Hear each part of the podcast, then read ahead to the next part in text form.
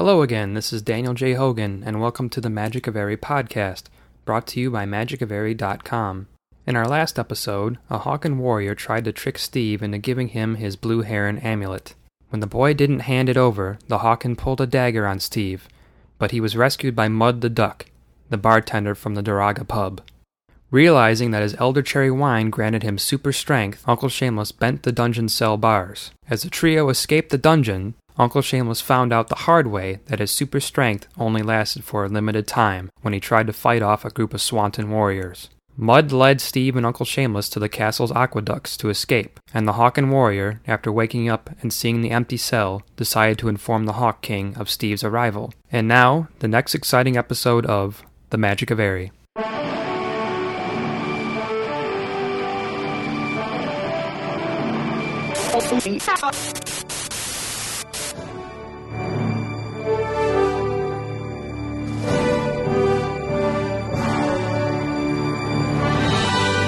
Magic of Eyri, the podcast. Written and produced by Daniel J. Hogan. Based on the novel The Magic of Eyri by Daniel J. Hogan. To learn more about the novel, please visit magicofeyri.com or danieljhogan.com. And remember, Eyri is spelled E Y R I.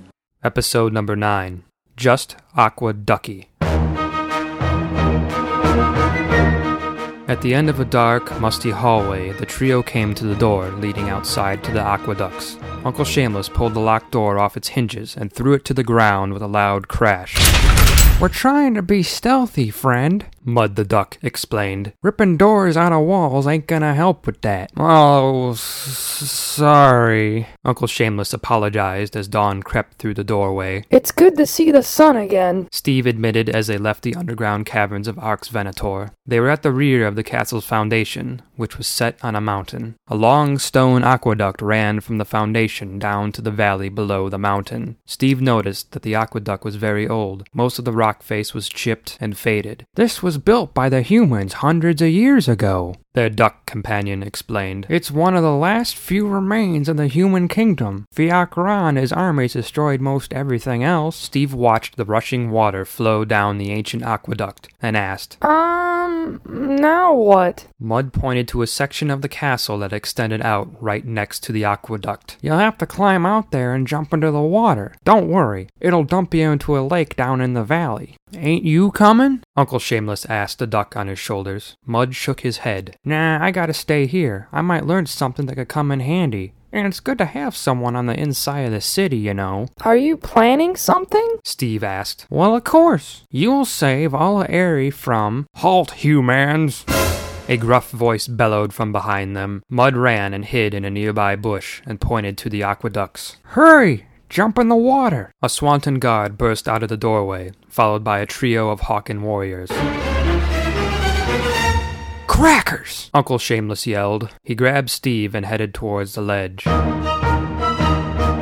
Oh no! I've had enough of water. Steve protested, thinking back to the waterfall on the Grand River. Uncle Shameless paid no attention to his nephew's objection, and, thanks to his elder cherry wine induced strength, picked up the boy with ease and jumped down into the flowing water. They landed in the water with a large splash, and they were quickly carried away by the current. The three Hawken warriors spread their wings and took flight after the escaping pair, as they were carried down the series of canals. The group of Hawken warriors split up. One of the Hawken flew under the curved arch of the aqueduct to a spot further down the canal to wait for Uncle Shameless and Steve. The other two attacked with their bows, launching volleys of arrows. Luckily, the roaring water caused Uncle Shameless and Steve to roll around, making them difficult to hit. Several arrows ricocheted off sides of the aqueduct, narrowly missing Steve. Uncle Shameless and Steve were rapidly approaching the third Hawken, who was hovering over the aqueduct. As they were swept by, the Hawkman lashed out with his foot talons to grab them. He tore a part of Steve's shirt and scratched Uncle Shameless's chest. The warrior angrily threw his heavy spear at the humans and severely missed. It landed several yards ahead of Uncle Shameless, stuck in a crack in the rock of the aqueduct. All three Hawken warriors regrouped and flew further down the incline to wait for Uncle Shameless and Steve. Uncle Shameless had an idea. As he approached the spear stuck into the aqueduct, he timed his reach just right and grabbed it. Aha! Uncle Shameless yelled as he pulled the spear free. What are you going to do with that? Steve asked while desperately holding on to his uncle's waist. Did I ever tell you about the time I tried out for the Olympic javelin team? No. What happened? I uh, didn't make it. Steve rolled his eyes.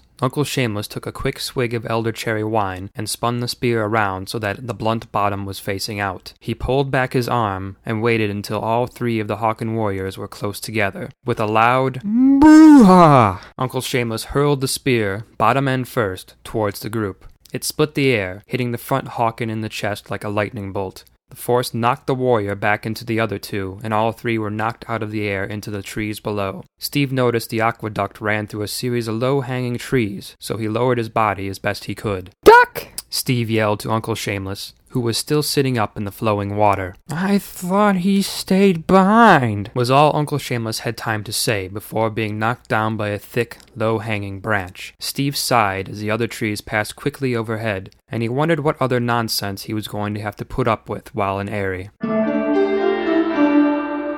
You are listening to the Magic of Eyri podcast, a free audiobook podcast by Daniel J. Hogan. Copies of the original novel can be purchased through magicofeyri.com and amazon.com. You can also download a PDF of the entire novel for only $3.75. Visit magicofeyri.com for more details. And remember, Eyri is spelled E Y R I.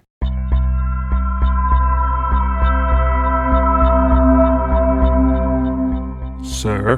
The Hawken warrior from the dungeon called through a dark doorway in one of Arx Venator's towers. A larger, older Hawken was sitting in the nearly empty room meditating, or so it seemed. The observant young Hawken was fairly certain meditating did not usually involve loud snoring. Sir, I am sorry to bother you, but The older Hawken stood up quickly, his old bones making popping and cracking noises as he grabbed the warrior by the neck. You dare to interrupt U'nala, wingmaster of Fiakra's army, during his daily n- uh, meditation? I'm sorry, sir, but I have important information for the Hawk King. U'nala threw the warrior to the ground. His armor crashed against the floor. Speak. Tell U'nala this information that could not wait. The young warrior stood and rubbed his sore throat. Yes, sir. The What is your name, warrior? Nevik, sir. Nevik. Do you know what U'nala's duties are as wingmaster? Sir? Answer, U'nala. Like a school child reciting the alphabet, Nevik answered. You command all the armies of Fiak Ra, and are second in command only to the Hawk King himself. Exactly. And do you have any idea how much paperwork U'nala has to do because of his position? Um, sir? Well, let me tell you, it is quite a bit. U'nala grows tired of it quickly. He works hard, but it keeps piling up. In fact, U'nala is probably going to have to fill out even more because of this meeting. Thank you very much for the extra work, Mr. Nevik. Nevik had heard that U'nala was a tad eccentric, but had no idea the wingmaster was this bad. U'nala walked into the lone pool of light in the room, and Nevik finally got a full look at the old wingmaster. He was taller than the average Hawken, and his feathers had started to go white and gray with age. Nevik then noticed U'nala's trademark feature. His left wing had been sliced off, leaving him with only one working wing. The legend went that the injury had happened during the attack on the human kingdom, and none other than the human king Donal had cleaved U'nala's wing off with the sword of Za. Nevik knew that even though U'nala was technically wingmaster, he very rarely went into battle because of his injury. Rumors circulated that the only reason he held the second in command position was because he and the Hawk King had been friends since they were hatchlings. U'nala continued his work related lament. Even though U'nala works hard all day, every day, filling out forms, completing paperwork, and sending out memos, he is only allowed one hour of personal time. Now, you are taking away his free time, so you had better have a good reason. Sir, the boy has appeared. U'nala's mouth dropped, not because of this the boy person. He had no idea what that even meant. but because U'nala had a feeling this was going to mean a lot more paperwork.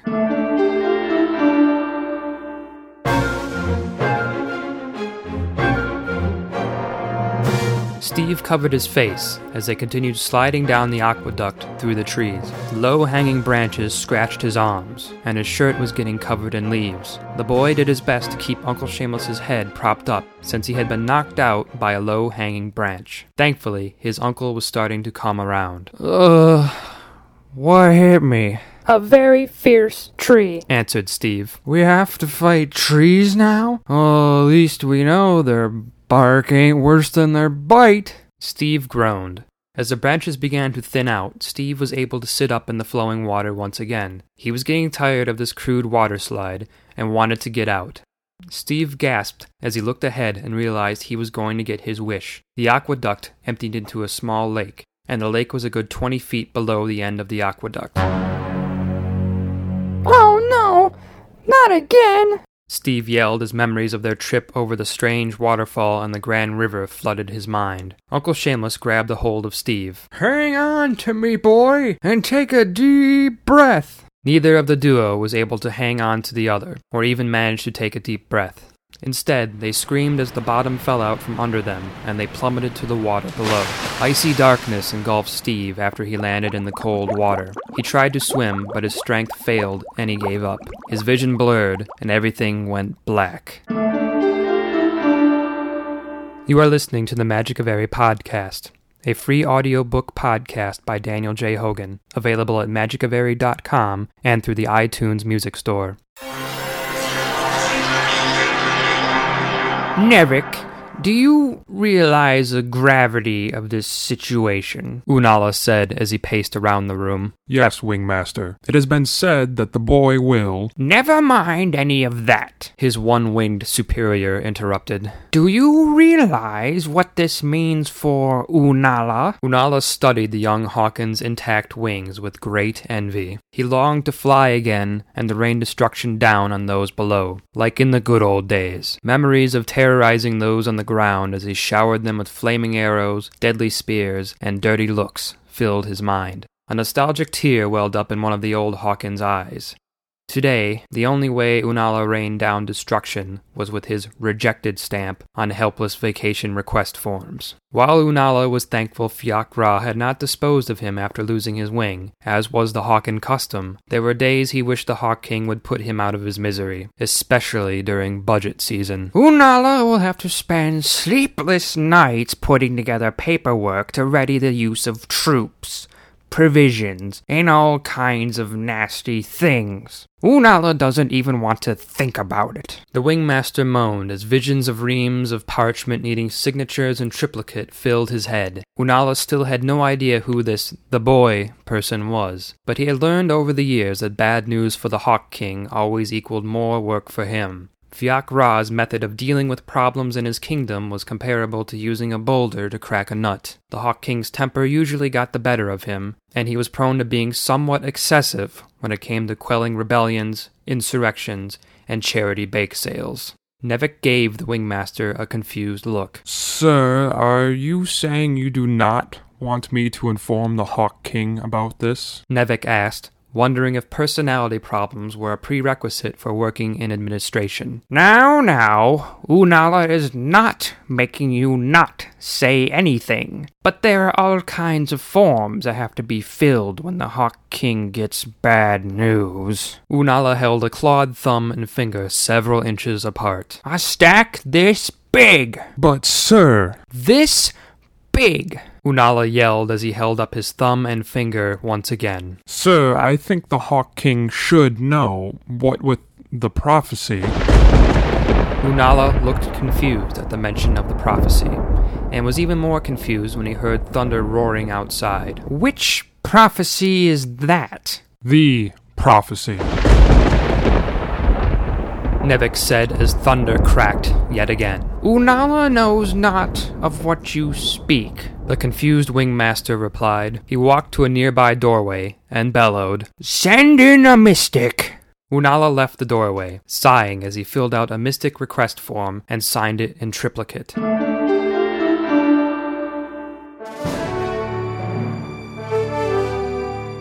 This concludes today's episode of The Magic of Eyri. Make sure to join us again next time. What will happen to Steve and Uncle Shameless after falling into that lake? Did they survive? Will U'nala ever stop complaining about filling out paperwork? Find out in the next thrilling episode of The Magic of Eyri. The production and copyright date of this podcast episode was June 14th, 2009. The Magic of Eyri, the podcast, written and produced by Daniel J. Hogan. This podcast was produced in GarageBand and Audacity on a Mac. Some sound effects and music are provided by freesound.org. Other sound effects and music provided by GarageBand.